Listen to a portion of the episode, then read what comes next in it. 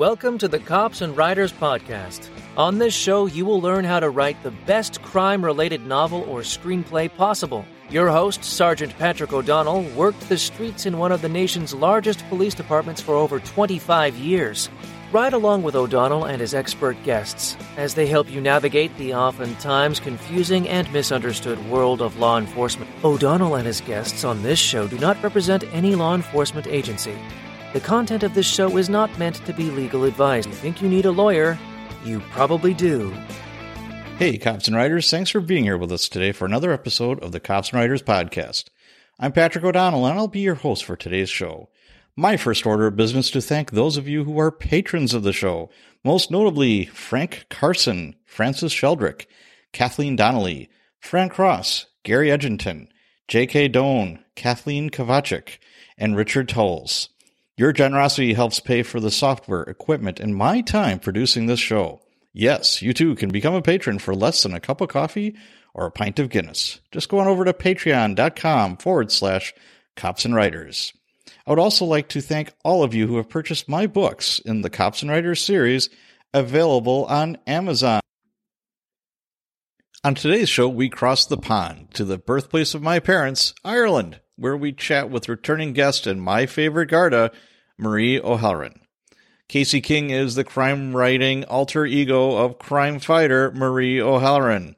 She has spent over two decades as a member of the Irish police force, also known as the An Garda Síochána, and has a diploma in policing studies. Throughout her career, she has worked on various gangland operations, drugs investigations, as well as having roles as an exhibits officer, community liaison officer, and traveler liaison officer. Marie O'Halloran is represented by London agent Kate Nash of Kate Nash Literary Agency. Casey has recently listed in the Bookseller magazine's agent hot list for London's book fair. As a playwright, Casey co-wrote the commercially staged play Catching the Train and most recently had one of her plays longlisted in 2019 Wexford Literary Festival's Billy Roche International Short Play Award. Her debut thriller novel Deceit was released on September 21st and is burning up the charts. And the follow-up to this book, Exposed, is set for release December 14th. In today's episode, we discuss how Marie got involved in law enforcement, the process of becoming an Irish police officer, and the training and equipment, her, her career path in the An Garda Síochána, how she juggled being a mom and wife while working different hours and holidays, her beginnings in writing, including the therapeutic effects of writing poetry, book one of the Dublin thriller book series Deceit, her writing process, and Marie's future writing projects. All this and more on today's episode of the Cops and Writers Podcast. Céad Míle Fáilte, Marie O'Halloran. Garth Magot, Patrick Connors Tatu. no, there's nothing wrong with your radios, folks. We're speaking in Irish because I have Marie O'Halloran, my favorite Garda, back on the show for her third time. And it's not even St. Patty's Day. How are you doing? It's not. I'm doing good. So just for the your listeners there, I said uh, thank you to Patrick for welcoming me on and I asked him how he was. So how are you? I'm doing great. I'm doing fabulous.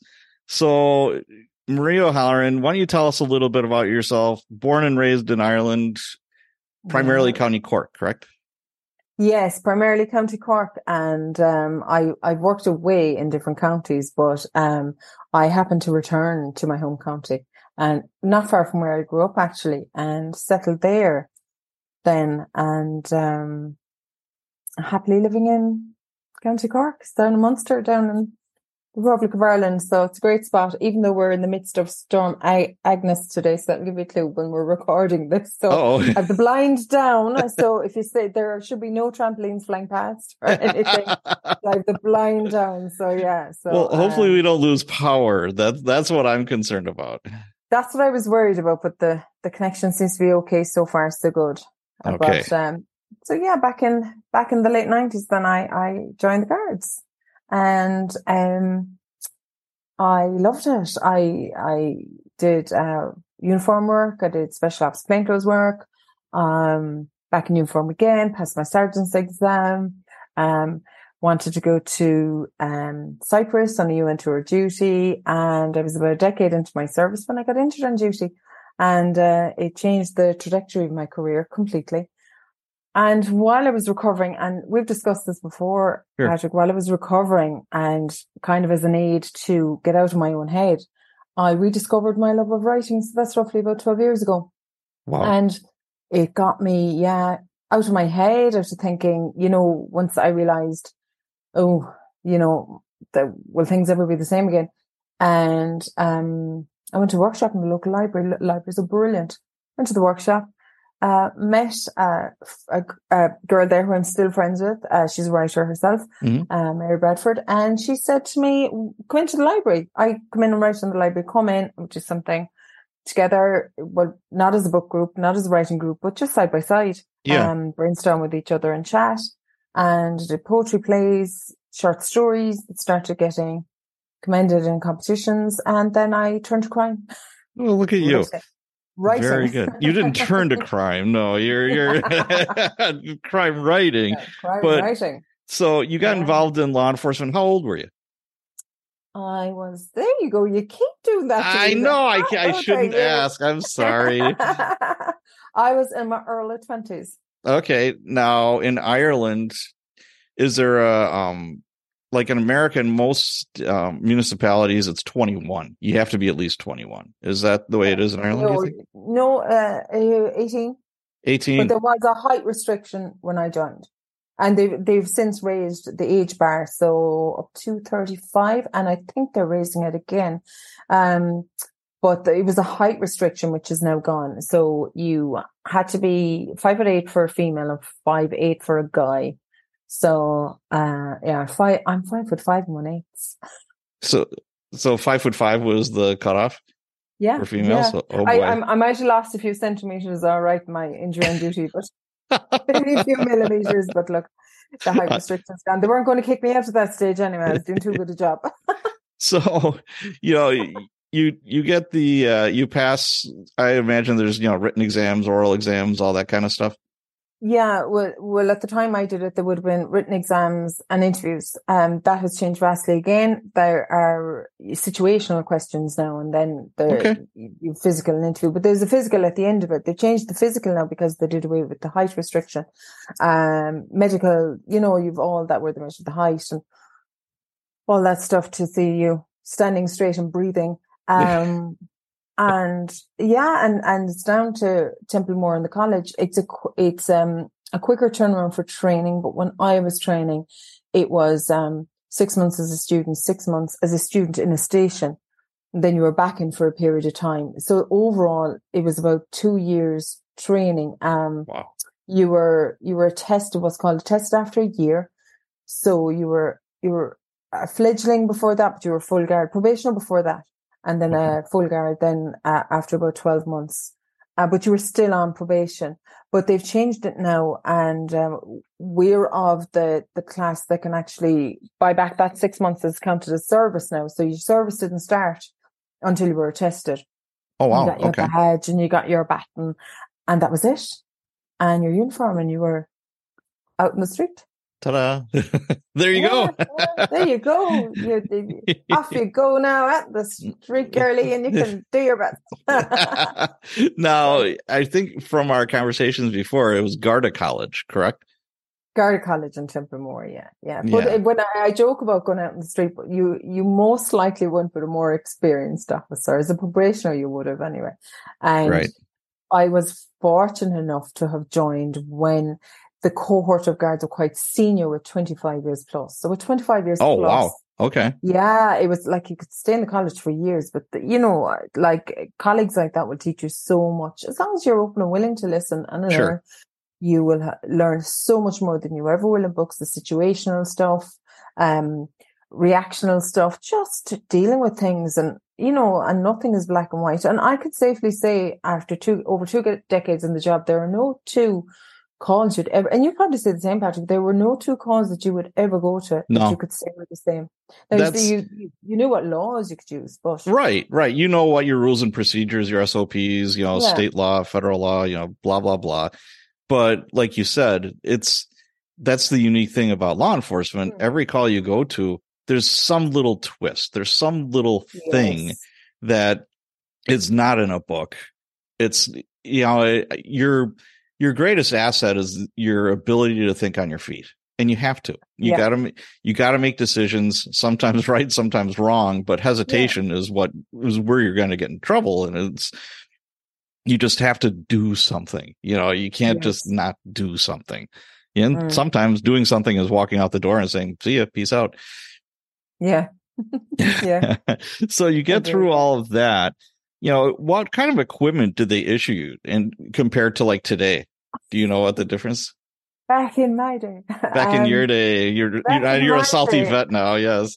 Yeah, you got actually I've seen quite a chord of changes actually over the, the the decades. So even the uniform change. So we had um a truncheon, I suppose is the best way to describe it. So you had a 12 inch timber stick and that would slide into an extra back pocket that was behind your um one of the your thighs on your Mhm. your trousers. So the the uniform was equipped to take that. So then that changed to, to an extendable baton, and we had to go undergo training for that.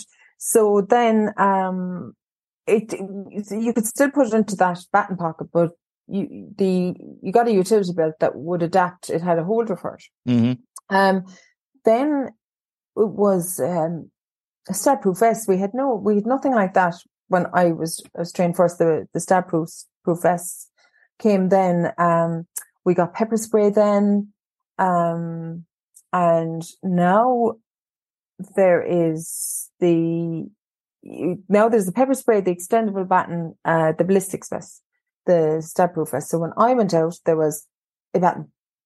That's it. That's it you know, ability to talk down no, you still carry that ability Yeah. talk down situations, but but over the over the years and the change of equipment, even the uniform has changed. The, the there was a big change in uniform there in the past twelve months.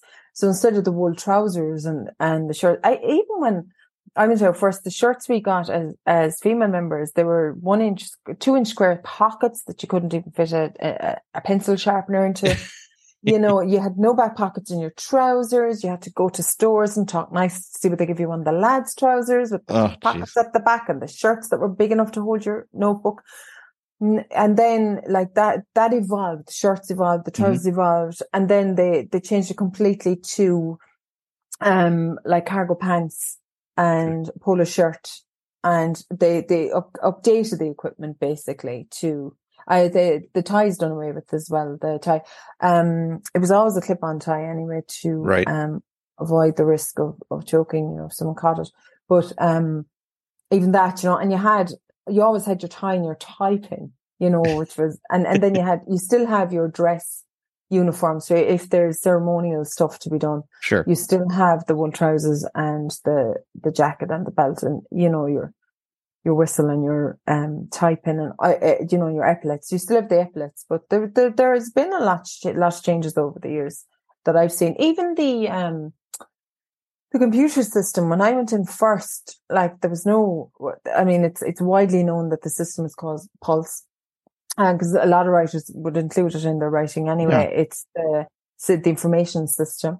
Um, but before that, there was nothing like that. It was like, um, you know, like the old, how do, how do I put it? It's like kind of, you know, you could type one line and there was a blinker and then it would answer you with, Yep. with Yep. lines of, Sure. it was kind of like the green cursor in the black Yep. background. I know exactly what like you're that. talking about. Now, yes. It did have it did have important information, but it wasn't what it was that is there today. I mean, it, it was it was literally like yeah, Yeah, really old. And I remember the dot matrix printers, the one that made that like cool noise. you know?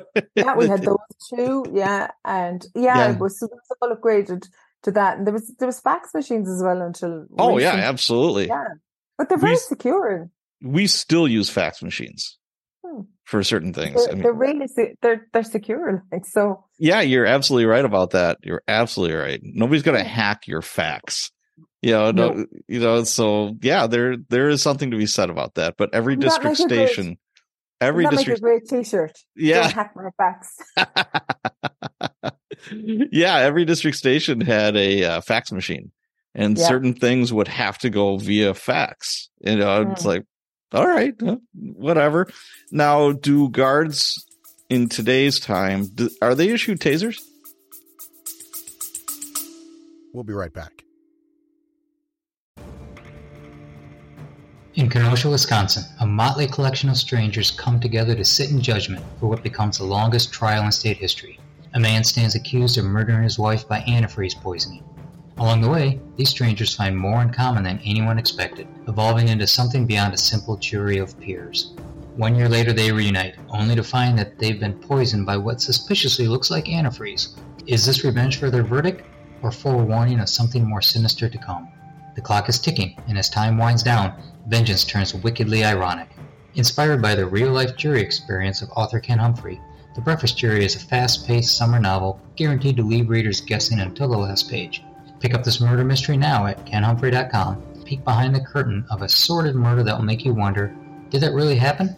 Again, that's kenhumphrey.com. the the emergency response unit and the regional support units are are armed and they would have tasers, but they're they're they're they're you know there's still there's obviously rules around using them, but they are the ones that have So the tasers. so the people who have like gun guns also have tasers. yes, Okay, so the people who don't have guns don't have tasers. No.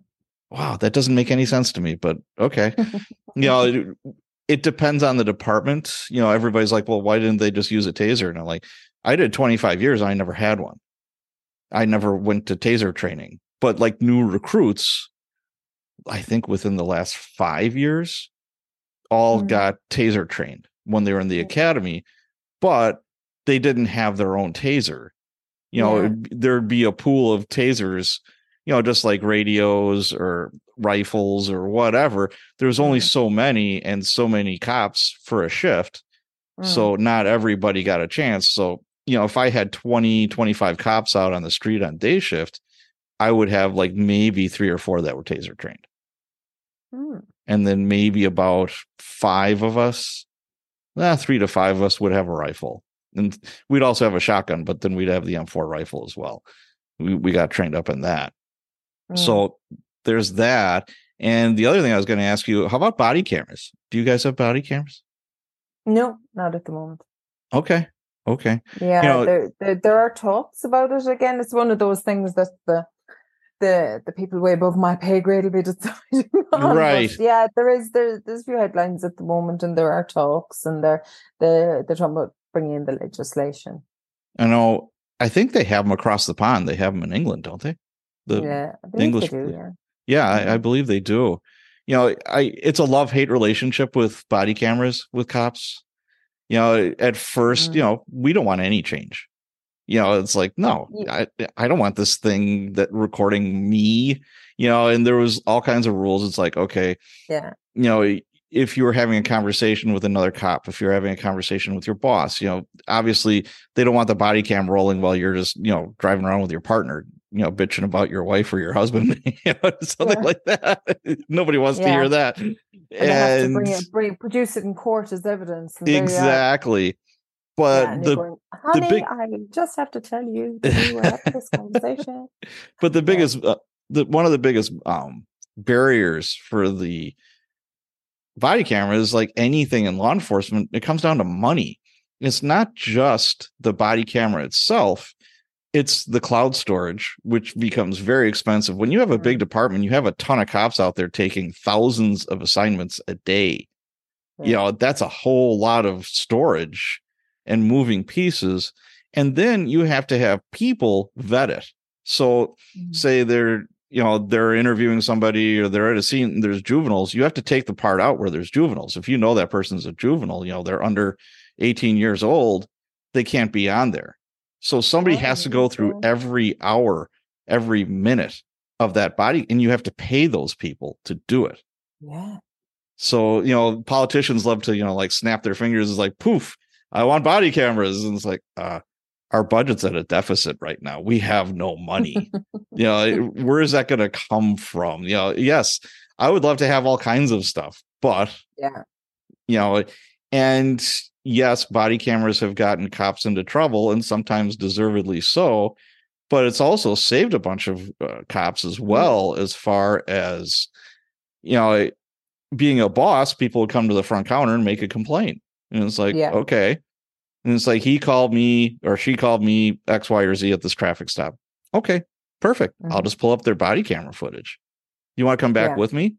Because i knew 99.9% of the time they're lying they're just salty because they got a ticket they were mad you know it's like Yeah. okay and then you know they would it would de-escalate very quickly and it was like well you know my feelings are hurt and i'm like okay sorry about your feelings and it's like there's the door and the second Yeah. thing that really gets my goat with body cameras and i've said this before is juries internal affairs the chief they Mm. shouldn't see things in slow motion for a recording because that Mhm. cop didn't see it in slow motion Oh, right. Yeah. it should be in real time just like Mm. you know you're running down the alley at two o'clock in the morning with a guy who has a gun and there's a split second where either he turns and it's like oh that cop sh- just shot him in the back why did he do that or Mm. the guy drops the gun as the copper is shooting you know Mm. or you know there's a hundred different scenarios but a jury the district attorney bosses it's like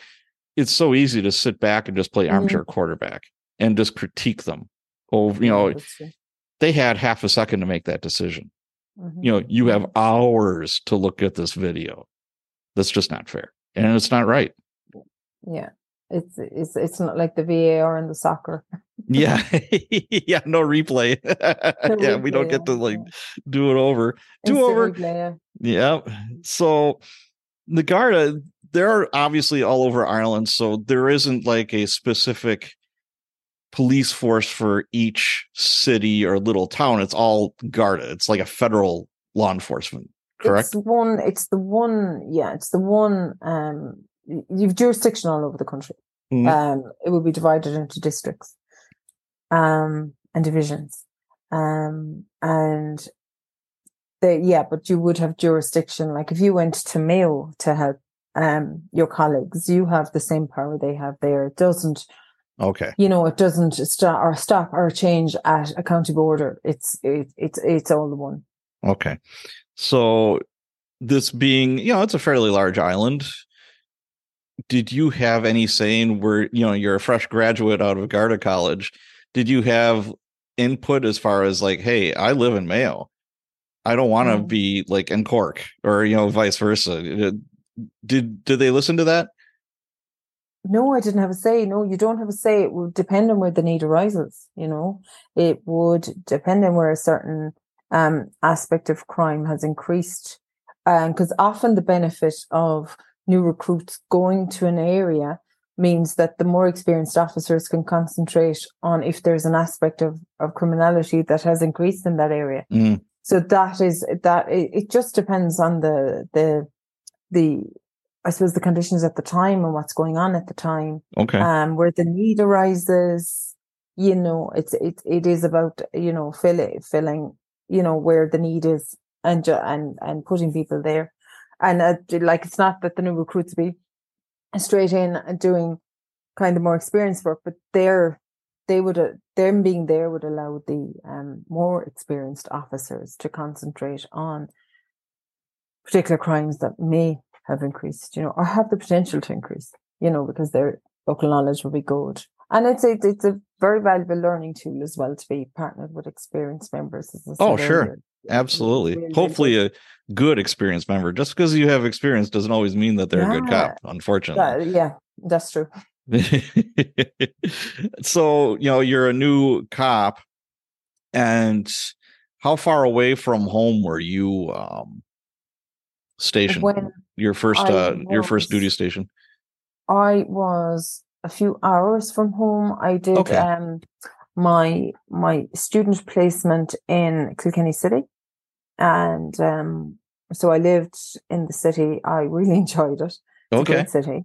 Um, still is fantastic city. Uh, small city, okay and uh, some people don't call it that because, but unless you've worked there, lived there, you kind of see, you know, the Mm. city status it has.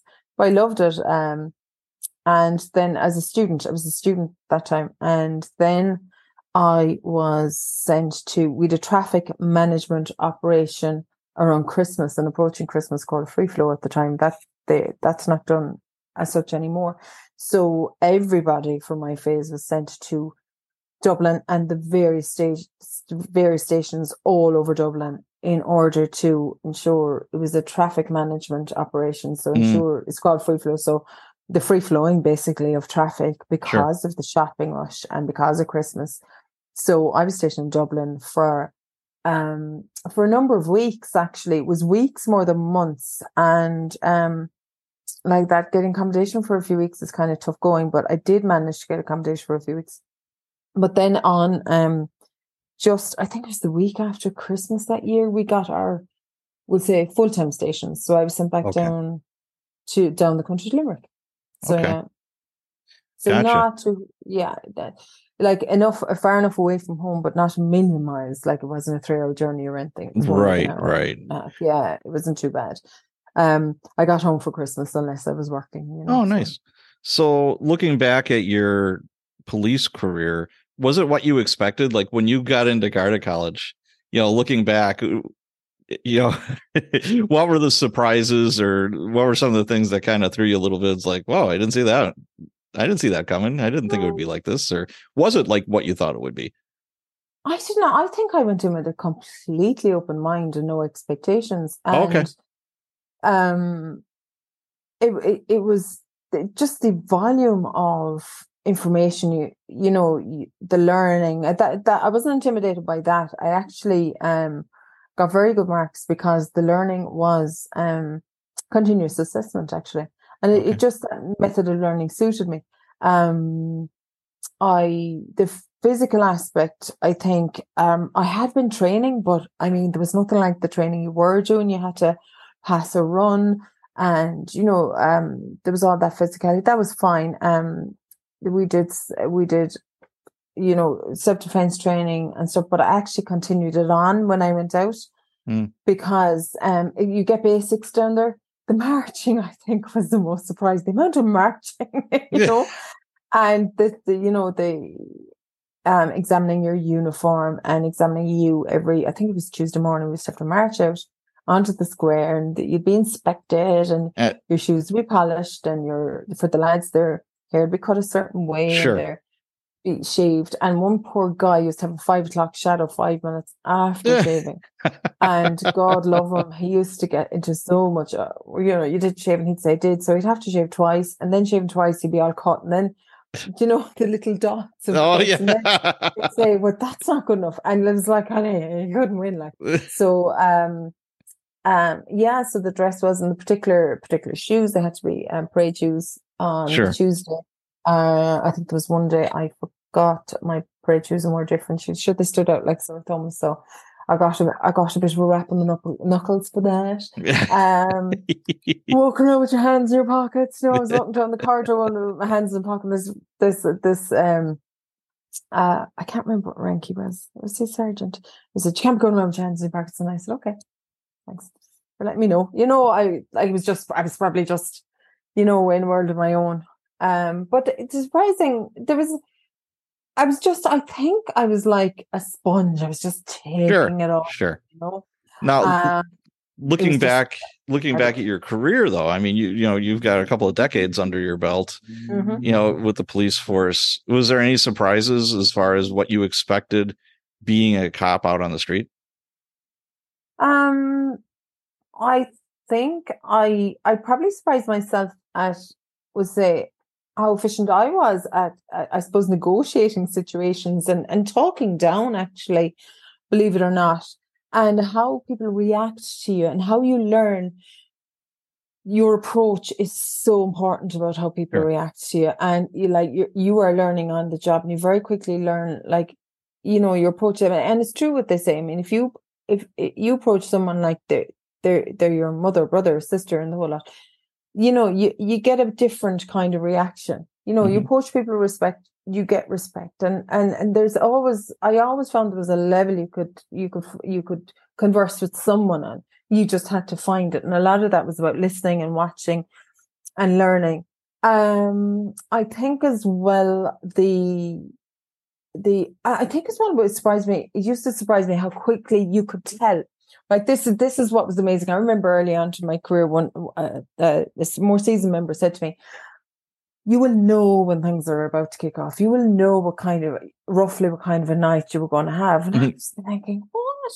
And of course, I realized what, you know, after a couple of months and I said, yeah, you get this instinct. And I used to say, yeah, but I have the extra woman's instinct. So I, yeah. I was totally, I've got the superpower. the superpower. But, but he was right. And I, I remember you'd be in, in the city and you would get this sense of foreboding or just mm-hmm. like there was tension in the air and you couldn't quite put your finger on it. And sure enough, sure enough, you would end up, yeah, getting a few calls to rows on the street or, you know, um, stuff like that. Um, so that, that, that was kind of interesting, that sense of, you know, knowing or, or, or having a good idea of, and it's, there were some nights there was no predicting or some days there was no predicting what right. Happened, yeah. What would happen. Absolutely. You know? So as far as shift work goes, what shifts did you work? It was uh, like on a seniority thing. Like for us, everything was seniority where everybody starts out working at night. It was either midnight to eight or four in the afternoon to midnight. No, and everyone eight, on the unit did the same. They did the same really? shift work. Yeah, it used to be when I was doing it. I'm trying to think. I think we used to do a week of nights, and used to finish. By the time we'd finished the week of nights, I I I used to have to come home and do like even anything I needed to do at home for the whole day and go to bed that night. I'd actually have to stay up because like you were weeknights. Then it changed to nights to late to earlys. And you know, but everybody on the unit did the same shift and you did oh. every second Sunday. Yeah, it wasn't about seniority. Um the only different shifts would have been if you were working in the office by day or if you remember in charge of the station mm. or different ranks you know um right. the sergeant of the unit would work with the unit. They stayed the same uh, hours and shift. Um the inspector would often work with the unit or work during the day depending on if they were okay. um defending cases in court or presenting cases to court i mean. Sure. Um and mostly the superintendent and the chief superintendent would be usually there by day you know, now, or if there was an event, you know, uh, uh, sure. something going on in the city, they would be in in the evening, probably to oversee, but not uh, not usually, you know. yeah, yeah. Just, but everyone, no, everyone did the same bar. You were assigned to a particular role. Crime office would work their particular hours, so all the all the crime office would work the same there of the of their their ones, but they um. But usually it was the same. They usually worked by day, but they did night work as well. Okay. Um, Gotcha. Now, when you first started, you were single, right? You had no children and you were single. Yeah.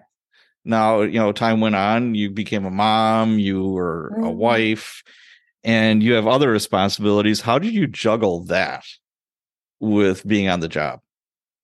That was, uh, yeah, because uh, I suppose my, I, I remember at night, um, I'd be on night duty and um, I would read a story to my son. My husband would ring me and or I would ring when it was quiet yeah. to say good night. If I was mm-hmm. on nights.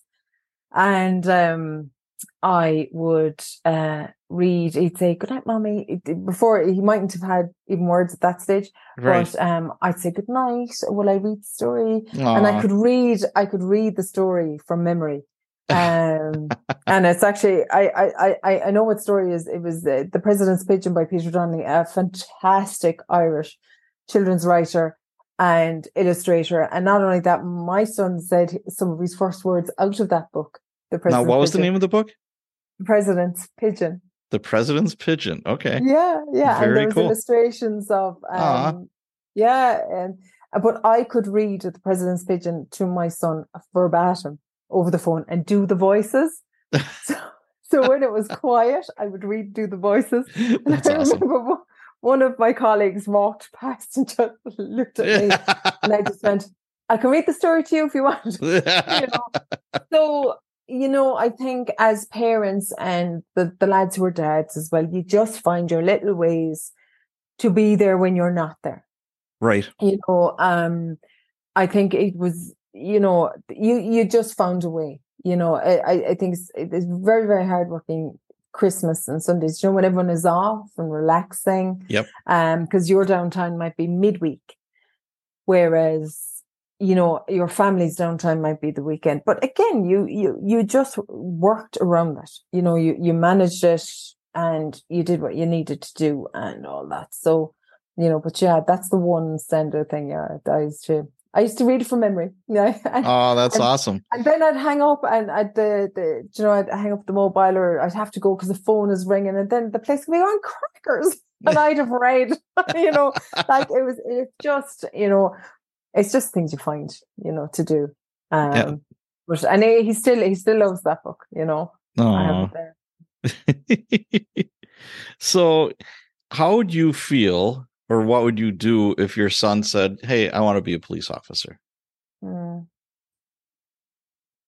That's a tough one. It is a tough one because you you know yourself, Patrick, you can't unsee some things. Oh, You, absolutely. you know, you really can't. And you know, having been injured on duty, having dealt with traumatic and serious things, having gone and, and still in some case, ways going through, you know, the aftermath of Sure. You know that kind of potential for injuries on duty and the the mental health aspects of it as well.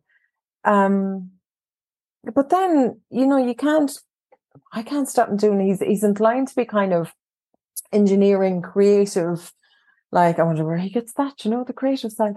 But um my husband is um he he's a quantity surveyor trade so he's in in the building and and technical assessor and energy rating and all that.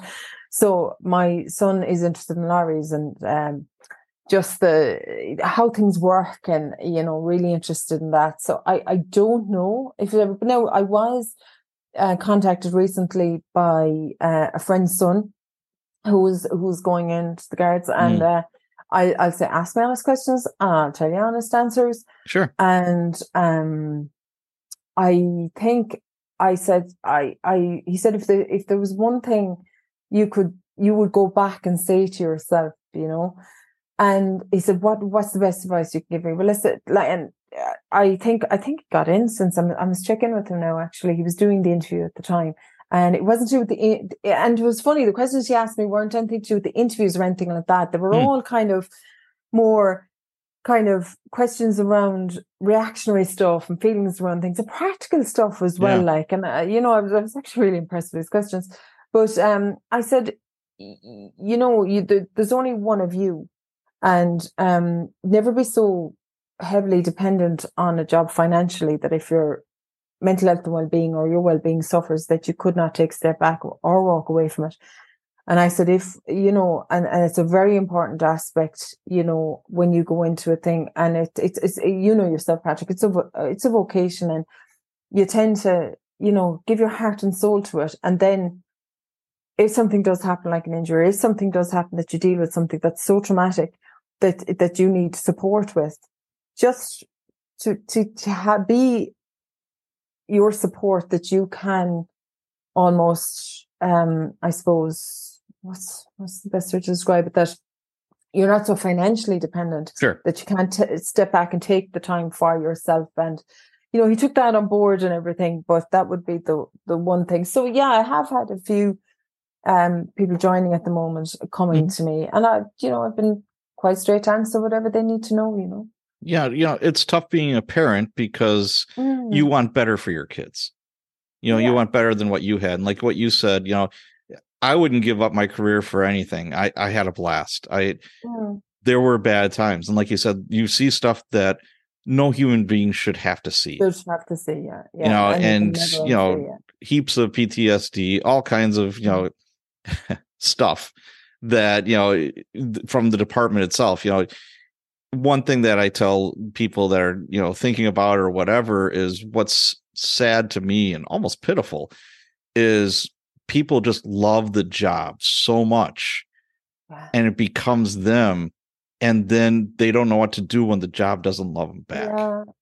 Yeah. You know, now all oh, of a they sudden, are, absolutely. you know, it's Mm. like how I poured my heart and soul for 20 years or 25 years or 30 years and you're going to ding me for this? You're going to, you Mhm. know, and they just can't comprehend. And sometimes they can't comprehend the fact that once you're gone, the department will be just fine. Oh, yeah. Everybody is replaceable from the chief all the way down to a recruit in the police academy. And, Yes. and it has to be that way. The wheels on the bus can't stop because, hey, you know what? I did Mm. my 25. Here's the badge. Here's the gun. See ya. You know, but there are people, and I worked with them. And I know, I know you have too, Marie, that Oh, yeah, they literally think that the world's going to stop if they're not a cop anymore. I found personally mindfulness um, and that type of thing because you look at what you have you you have control over. So you've no you've no Right. control over how they react to you or or like that if they don't love you back. But um, personally, mindfulness I found uh, mindfulness based well being is very valuable. I think to to be able to just step back, take that breath, and and and be you because you're you first before you're ever your profession, before you ever put on that uniform, before you you know, you ever go out to a call and you'll be you after you hang that uniform off and hand back the badge and hand back the equipment Yep. and everything.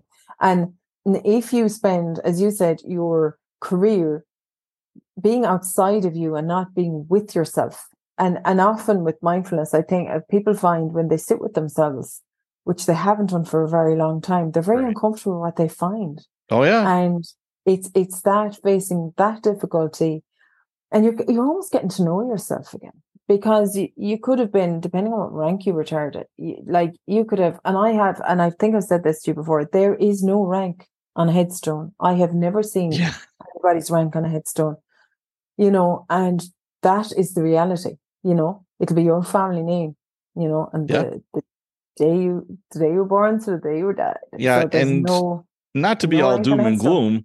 You know, yeah I know people that have left police work or retired after their career and have thrived. They've done great. Mm. You know, and I think it, it does happen. It does happen, and I think police officers and definitely guards. I I think, and I I've seen it among colleagues. Uh, they underestimate their abilities. They underestimate how they react when they go to calls. Like you know, I I, I think you know you're peacemaker, you're negotiator. You are you know what to do in a crisis. Every call could be a crisis. You know who to call. You can do files. You can do prosecutions. You can bring things to court. And then you kind of go, but sure, you know, what am I doing? And you do it so naturally. You underestimate that the unusual ability you have to encompass all of that in your day's work or in the ability you could do you could do the run the gamut of all that in a day's work or Right. over two days work or a weekend or a week. Whereas, you know, like and and I think sometimes I've seen my colleagues underestimate their fantastic abilities, you know, Yep. um, their abilities to read situations, you know, all that Yeah. you know, I- it says cause everything to do with that. I, but I do, I do think I, I would say that would surprise me how, how, how some members underestimate their abilities. It's a bit. com- I completely agree with you. So let's talk about your writing. Mhm. That's why we're here today. we're going to talk about your writing. When did you first get bit by the writing bug? When did you have that inclination? Well, I, I used to write when I was younger, so I was very good at rhyming. Well, you're still young. I went, yeah, that's true. Yeah. I suppose. Uh, thanks for that, Patrick. That is that that kind of rolls back now from the what age did you? exactly. I got to save myself here. um, but I, yeah, when I was, I used to win. The, you know, when competitions weren't, you know, the obvious answer, you had to make up slogans and stuff like that. I was very, very good at winning those because, um, I could put stuff together very well. Or my my written word was quite good, and um, yeah, I did poetry and stuff. But like that now, you go into the guards, you forget yourself or your your external self.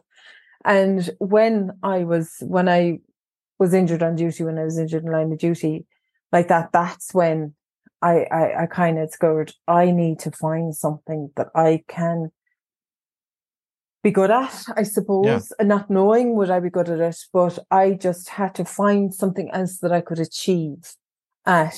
And writing was it. And I I started not knowing, as I said, it was therapy, it was a coping mechanism, it Yeah. was something I was doing because I had a bit of an inclination to it.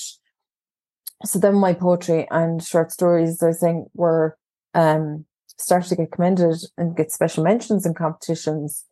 Um, now this was like, going on while you were still on the job, right? Well, yeah, was still on the job and I was recovering from the accident. I was Yeah. doing all my my my physio and counselling and everything. And this was some little thing I had.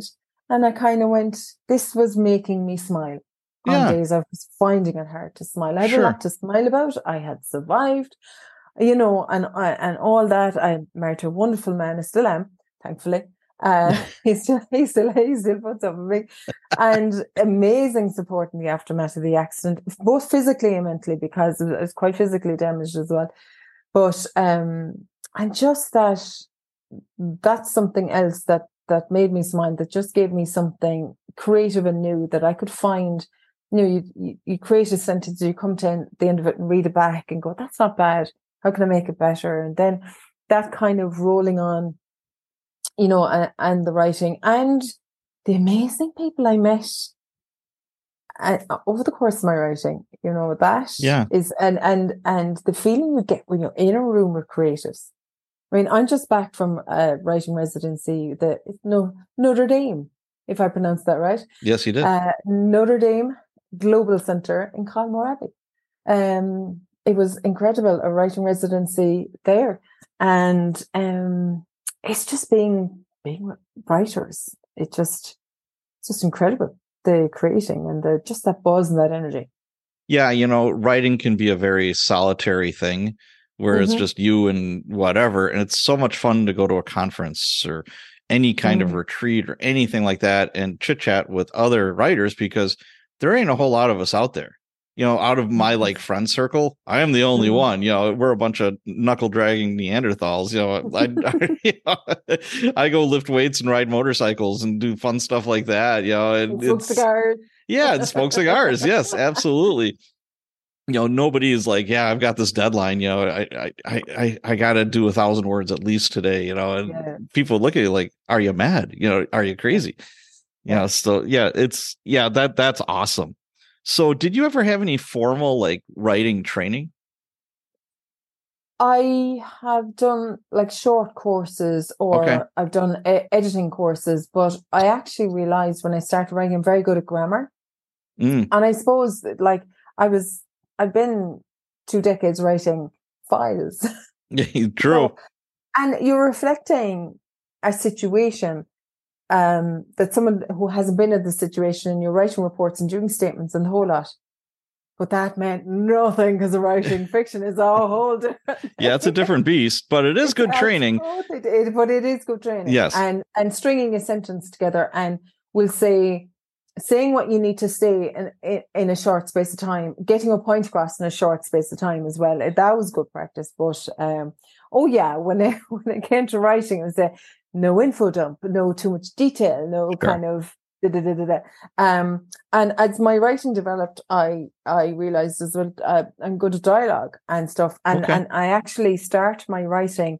I suppose I describe writing like a um like a building. So you know when you go to write first, it's the lift shaft. You know you can't have the, you don't end up with the building. You know it has to start somewhere. And you know when people are saying, but you know the stress of the end product. So your first draft is like the lift shaft going into the building and the core of which everything is built around. So my dialogue is like the lift shaft. So I have my um my characters chatting and uh, to get the nuts and bolts of the story out and I add then I build on on those scenes then but once I have the core of my characters chatting and giving the gist of the scene what's going to come out of that scene and how I need that conversation to go and where, because you know yourself, as we're talking here, even, you know, conversations go in a certain direction. So what purpose am I trying to achieve in telling this chapter and telling this story? That my, that the conversation has to go because you have your idea of nothing is in there that's redundant. You know, it has to mean something. It has to go somewhere. So there's all that kind of back and forth for. So that's my kind of lift shaft of the building. And then after that, then um, everything is built around it. So that's what kind of so formal training. Not really is just, I suppose, just writing and writing. Like this is my debut novel, but it's actually the sixth book I've written. Right. This, Oh. you, know, you know, it's, people are funny. You know, it's like, oh man, they were an overnight success after Oh, thirty yeah. years of trying. You know, a long, a long road to being an overnight sensation. yeah, exactly. so, does writing come easy to you, or is it? Do you feel like it's a natural thing, or Uh, it, I think an awful lot. So writing, as you know, Patrick, it's not just sitting down the, the laptop or the notebook writing. Actually, I prefer I type quicker than I write because of the damages, the damage from the, um, the injury and duty and stuff. My fine motor skills are affected, but so I type a lot quicker than I write. And, um, I find that, yeah, I have to do an awful lot of thinking of the scene. So I think very visually. So usually if I go for a walk, I'm thinking visually or in the Mm. shower or doing something else usually.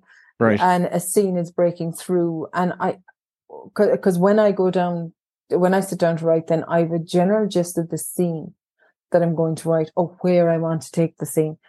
So I don't often write in linear order. I use Okay. Scrivener um, because I can switch it around. So I don't Mm. necessarily, because this, this, the sequel to this novel, I wrote the 13th chapter first, actually. Oh, you know so yeah it was it was a murder and um i kept thinking this is not the start of it. This is not the start of it you know? But i i i, I think that okay what has to happen in between? Where does it go? So i suppose um that never leaves you. That idea of a new story i don't think it ever leaves you and while that goes on in my head i'll be writing you know Well, the book that just came out, book one of the Dublin thrillers uh, books, Deceit. When you were writing that book, and i'm waving at a patrick yeah, I my know. crime- We're, my this is- crime writing pseudonym casey king yes. So when you were writing this, Mhm. you know, your main character is Danielle, correct? Yeah, Danielle Lewis. Yeah. Yeah. Did you have a certain like actress in mind for for Danielle when you were writing her? I didn't really. I just had a real vivid vision of her when I was writing. And as you can see by the cover, the cover artist got her bang on. So I'm wondering who do you, who do you think she looks like? Um well, I got to say the cover is great. You know, whoever did your cover did a fa- fabulous job. I well, I think the cover cover art by um Neb Nebojsa Zoric. If Okay. I and I apologize if I have pronounced that wrong, but that's in the inside cover. Yeah, so yeah. that is who did the cover. And actually the cover to book two, the sequel called Exposed, has the same image but different coloring and a different Mm-hmm. a slightly different background. It just l- lines up so lovely. It does. Plus the titles. So you have Deceit, that's exposed. And the third one has another name, you know, with the Ooh. with F. So, you know, making the order of the series in kind of alphabetical order. So if someone comes and says, Oh, which order is it in? Just actually we're trying to kind of get it in alphabetical order a bit. Since So we're I talking about. Since we're talking about deceit, why don't you kind of give us a quick synopsis of what the story is all about? Well, the I can th- th- they did the blurb absolutely brilliant. So it's they say it's the story's oldest time. Boy meets girl meets boy. Their marriage promises peace between their feuding families. Then it all falls apart. So ten years ago, someone tried to kill her. Um, Danielle Lewis's marriage to Jason Flynn brings together the warring Dublin crime families. It should be a joyous union, but someone tries to take her life. So basically, that's the that's the gist of the blurb. But the backstory is she was shot and lost herself and Jason's unborn child, and uh, she then fled Dublin, and subsequently the detective who saved her life was also murdered. So new information has come to light, which may solve who put the hit out on her, and subsequently solve the detective's murder.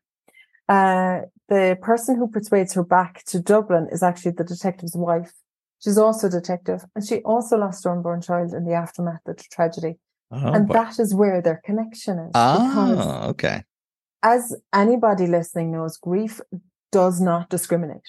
right. So I had to find a bond with those two women that could break down a lot of barriers. So why would a criminal part of a criminal enterprise collaborate with a detective and marry the two? Their shared grief, you know, and that's just the backstory And I open with Danielle um, discreetly, as she thinks, coming into Dublin Airport. And um, she is bundled into a car and she does not know what's happening. And in the meantime, then her cousin Dean is making drug collections in, in around Dublin. So everything's going on. And it's a decade on since she's been in Ireland. She's since she's been back in the family. So the Lewis family's enterprise and criminality has escalated in a decade. Decade's a long time in criminality. It is. And the peace with the Flynns is really kind of just, eh, you know, it's liable to be fraction, you know, fractured at any moment. So her mm. return kind of sets sets some cat among the pigeons, some sure. proverbial hitting the fan. So that, and there's all that old you know, politics surfacing, res- unresolved issues, and she she's there trying to discover who has been involved in okay. who can she trust and who has been involved in putting the hit out on her, and subsequently who possibly killed the detective. So this came out September twenty first here in the mm-hmm. states. Mm-hmm. Mm-hmm. How long did it take you to write that book? That book was written, and I, you know, I have to give a shout out to my agent here, Kate Nash. Um, we i was pitching this and we we actually sat we had a call a zoom call and um, we had a brainstorm a fantastic brainstorming session on this because i had written something she was submitting it and we were kind of having a a chat about you know where i'd go if the what i was i'm just plugging the my computer Patrick just I disappeared off there for a second. That's okay. But, um, yeah, myself and Kate we were having this chat about you know where she goes, you know, she goes because Kate and Furnace represents the writer as opposed to just the book. So she had submitted a book for me, which was universally loved, universally rejected, and I had written um, a thriller as well, and very hard to sell thriller for a debut author. So I was getting all this feedback back. So she sat down, we sat down, and I said, "Look, we could, can we get our heads together?" And she said, "Of course we can." So she said to me, "Can you do gangland? Can you write gangland?" And I said, "Oh yeah, watch me."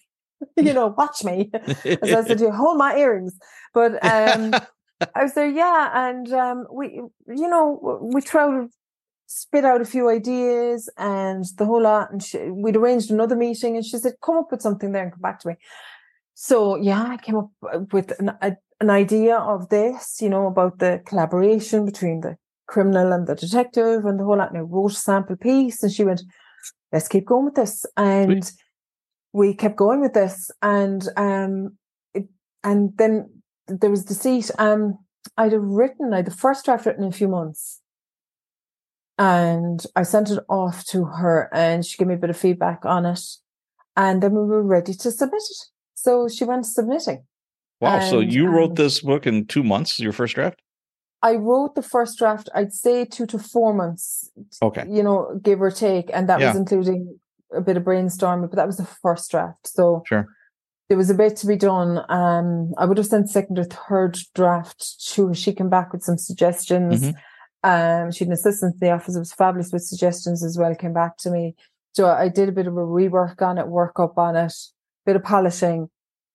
And yeah, it was, it was literally ready to go then. So she sent it out. Yeah. So you set it out into the wild September 21st, doing live. Yes, How nervous were you? Yes. Oh my God, so nervous. I, uh, you know, I'm trying not to curse here, Patrick. You know, you can say whatever I, you want. I was so shitting it. I was just going. And then I felt relief, though. You know, yes, it was kind it's a huge like, relief. Yeah, I was, I was, I, you know, I kind of felt. I told you I was writing. You see, when I couldn't reach her for coffee, I was writing. when I couldn't do this, I was writing. Sure. I, and it was like kind of because I love going to the retreats. I love going to launches. I love supporting other writers, and it was lovely to do that. And people would always ask me, "And how's yours going?" I, I've got another rejection, and I'm writing something different, and this is book six, and the whole lot. So there was all that going on. It was sure. all kind of not there yet, not quite yet, not there yet. So I think it was relief, but then, you know, it, it goes up on NetGalley and you, you dare read some of the reviews and you go, Oh my God, you know, was it? And then you go, was it ready? Was it really ready? And like you've had yourself and the editor and probably another editor and a proofreader and the marketing crew and the cover crew and Joffe Books, and they're just going, and I'm like, oh my god, is there something I've I've missed, you know? and I know because they're they're an amazing team, they're an incredible Sure. crew, and uh, you know the. You know, Emma, my editor, came back to me a couple of times with different things. We was check this, we double check. It was always double and triple checking, you know, and you know, there's a, the, the, and it was never um there was always great kind of back and forth in the sense of you know flexibility. It was not this is happening and and, and this is it you know there was always a bit of um i suppose there was irish slang and irish dialect Mhm. as well. And um you know just to give an example right i i i, mentioned it before we we were recording here danielle drinks likes drinking dingle whiskey and because I was asked by someone about something unusual that I researched, I said, I had to taste the dingle whiskey to make sure what she'd like, you know. of course you do. That really, because it's it, it really is. It's down. It's on the Wild Atlantic Way, and they're an amazing company, amazing distillery. And I, I, I had to put it in because I love going on the the tour there and everything. Right. Grown so well, and so uh, like I, I put in, but Irish whiskey is spelled with an e, W H I S K E Y, Okay. as opposed to Scotch or American Oh, whiskey. yeah, yeah. Yeah, and like just even small things like that, like between the, and and I go off and be say, when actually the E is NOI to distinguish it from Scotch, and she's probably going, "This is just information I don't need." Yeah. but she's probably she probably has a catalogue of going stuff that Casey King has told me that I really don't need, but you never know. I might be on the chase in the future and might need to answer these questions, you know and there was, there, you know, there was a bit of that, and um, it was checking, double checking, and proofreading. But Sure. still, it was still kind of, oh my god, is it ready? Will people like it?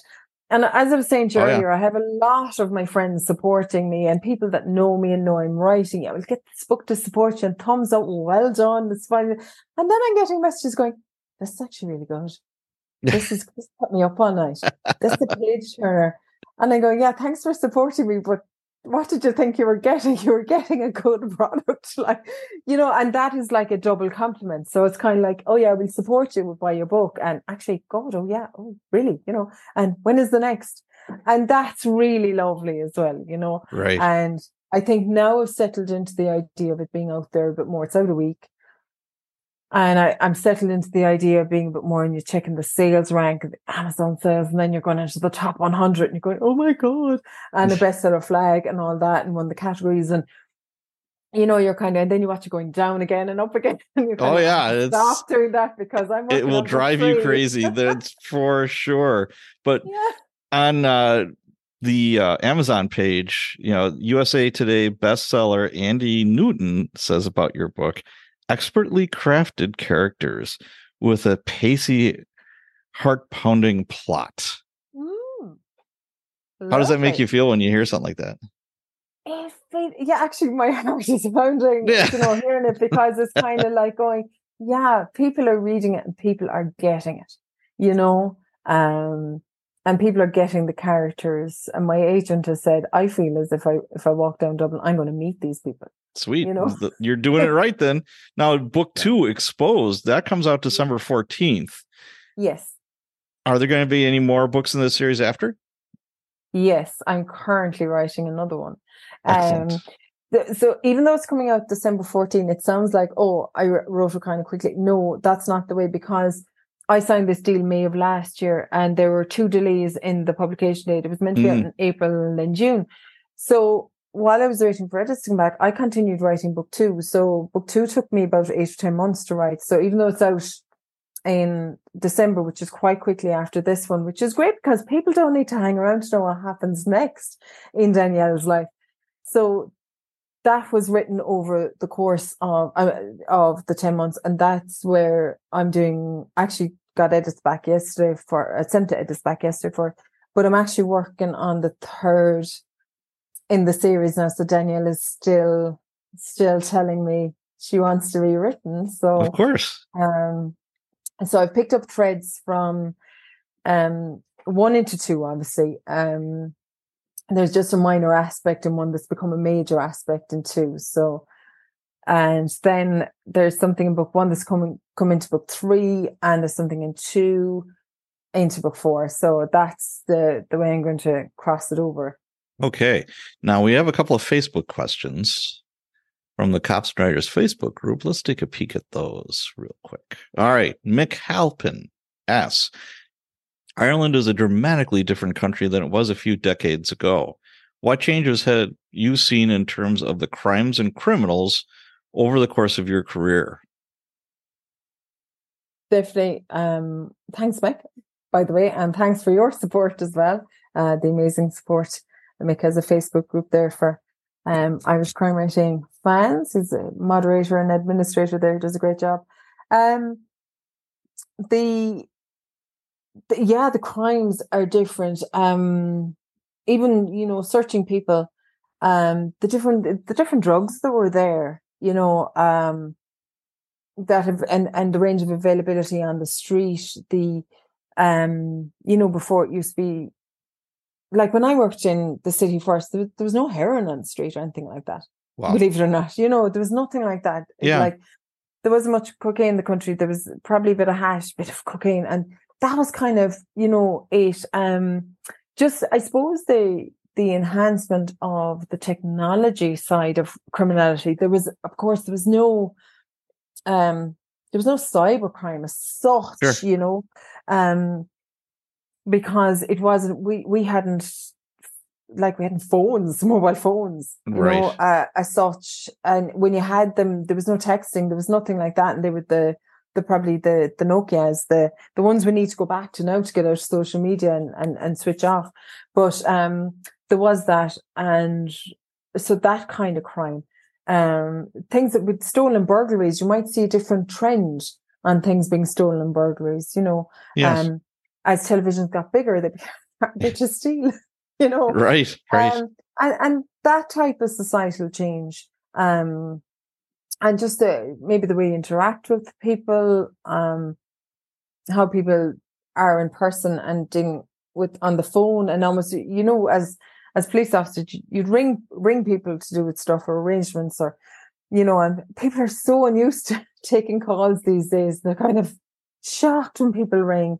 Um, they say that kind of thing would have changed, but definitely a different trend in crime. Um, different crimes happen different types of years. The seasonal crimes, believe it or not, Mm-hmm. And um, so you'd know that as well from from the year's work, and you'd know when you'd come into winter, maybe you might have more burglaries or or more sorry, more the summer when people are away on holidays and but now people are advertising on social media where they're going, what right. they're doing it. Right. And the amount of information that is available on people is actually so scary. Um, the amount of information people give away about themselves as well. Um, there was never that. I mean, it was sure. all local knowledge, knowing who you knew, who you had in your community. Sure, sure, sure. There was no such thing as as as checking Facebook or Instagram or Twitter to find out who someone was, and you know they they yeah. You know, they just uh, the idea and the warnings that have come out then about don't be telling where you're going on holidays that you're going on holidays because that'll increase the burglaries and you right. People, people don't realize so, how much they're giving away about themselves he's got a bonus question. What Irish mm-hmm. stereotypes do you hate seeing in books, films, and TV? Who leaves the cliches behind and who gets it right? Well, the I, I was I thought this. I was actually uh, I I was actually watching something last night. But in general, the I suppose the Irish cliche, cliches are the kind of just everyone loves the sing song and the pints in the pub. You know that kind of way. Well, not always. but do you know when you're when you see something or, or read something and the detective thinks they're more senior to the uniform guards of the same rank and they talk down to them as if they're idiots. I absolutely hate hmm. that.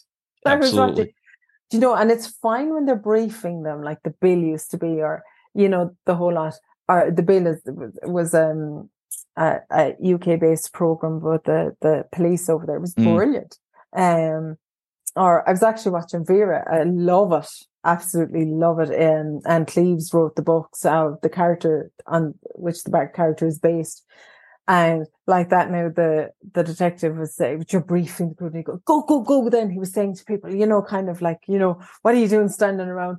And it's that kind of attitude that uniforms are only there to, you know, do the grunt work right. you know, and, and without their own separate intelligence, because out of you have to be in uniform first before you're a detective, you have to be uniform sergeant before you're a detective sergeant. So there, there, there's all that. So that's kind of the stereotype. But then you look at the Wire and McNulty in the Wire.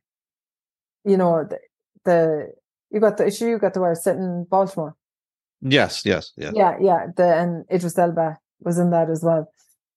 And the character McNulty was the hard drink and hard womanizing detective.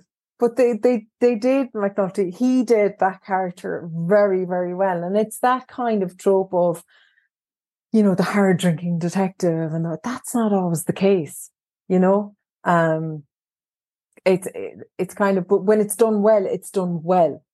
But not every detective is like that. Not every, I mean, you have a personal life, but it can be a good personal life too, you know? Right.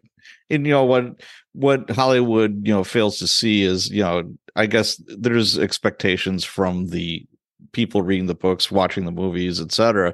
You know, they expect, you know, it's okay, it's the lone wolf detective breaking all the rules, you know, to get his and he's the only one working on this case. And it's like, Yeah. of course not. But there's expectations and they're trying to match those up and yeah. And in my head, it's going, they'd be disciplined. They'd never get Oh, oh, that. That's the absolutely. They'd be fired. Yeah.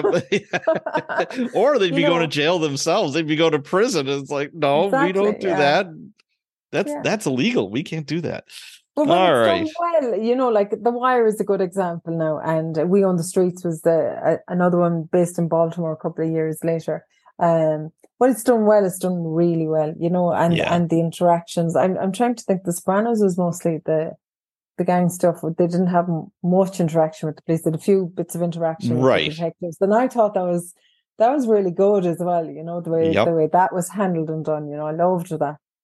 Yes, I I, I enjoy that. There are those programs you wish that you. Someone said to me they hadn't seen The Wire, and I said you are so lucky that you were going to experience that for the first time. That and Breaking Bad. I was going. I wish I was back there. well, tell you what, we are running late here as it's always fun talking to you, Marie, and just uh-huh. time just just flies by, you know. So what's next for you? What what's on the agenda? More books in this series? Definitely, I'm working on a third in this series. As I said, there's Deceit exposed, and there'll be another one that I probably can't reveal the name of yet. Okay. Um, but my that'll be Danielle Lewis. What's happening to her down the line? I have I have a couple of other books in this series. I'm thinking overall with this series there might even be six books in. I'm not sure yet. okay. But I do I do have um a psychological thriller set on the Wild Atlantic Way in Dingle, and um it is I, I I the first line of it is I will never forget the look on his face the first time he saw me in his dead wife's dress. Ooh. That is called What Came Before, and that is currently going on submission by my agent soon. So here's hoping that we'll have our Casey King written Danielle Lewis um, series, and Casey King will be right will be publishing the psych thriller. So it's just the the- the range. I've I've actually crime comedy written as well, but maybe the world isn't ready for that yet. Um, but it's just I I love that psych thrillers are the hardest thing to write, and I have this one written um quite a while, but the the it, the time is right now to send it out. So that's going on submission while I work on book three. Basically, you know, I'm about I'm about I'd say twenty thousand words into book three. So Okay. I have an idea of where it's going to go, where they're at, what's happening. I had to do a list of who I hadn't killed off and who, who survived the first two books, and you know. okay. All right. Well, this is a good place for us to stop, I think. Where can people learn more about you and your books? Where can they go? Well, I'm on Twitter at Let's Talk Crime. And I'm on Facebook as Casey King. And I think my handle there is Let's Talk Crime as well. Now, I don't have a great handle on Instagram. I'm getting there. Okay. but it would be Let's Talk Crime or Soul on Fire International Coaching and Mentoring. Um, so they're, they're all the socials really um, that people can get me on. I'm appearing at Murder One in Dublin at the Crime Writing Festival on this sixth, the Saturday, the I've just done promo video for it, so I should know the seventh Saturday, the seventh of October, where I will be reading from Deceit, and books will be available for sale there. So if anyone's around Dun Laoghaire, uh, come on down to Murder One. Um, there's fabulous lineup there. That's the next thing. And I have an interview with one of the papers coming up soon. And yeah, after that, who knows? Excellent. All right. Well, thank you so much for being on the show. It's always a pleasure. Thank you, Patrick. Thank you, Marie O'Halloran, for being on the show and sharing your intriguing career with the An Garda Síochána and your author career that is taking off like a rocket. Well, that wraps up another episode of the Cops and Writers podcast. If you haven't done so yet, could you take a minute and rate and review the show on Spotify or Apple Podcasts? If you have already, thank you. Also, if you enjoyed this episode, could you please share this show with family and friends? That's how we grow. As always, thank you for all of your support, and of course, let's be careful out there.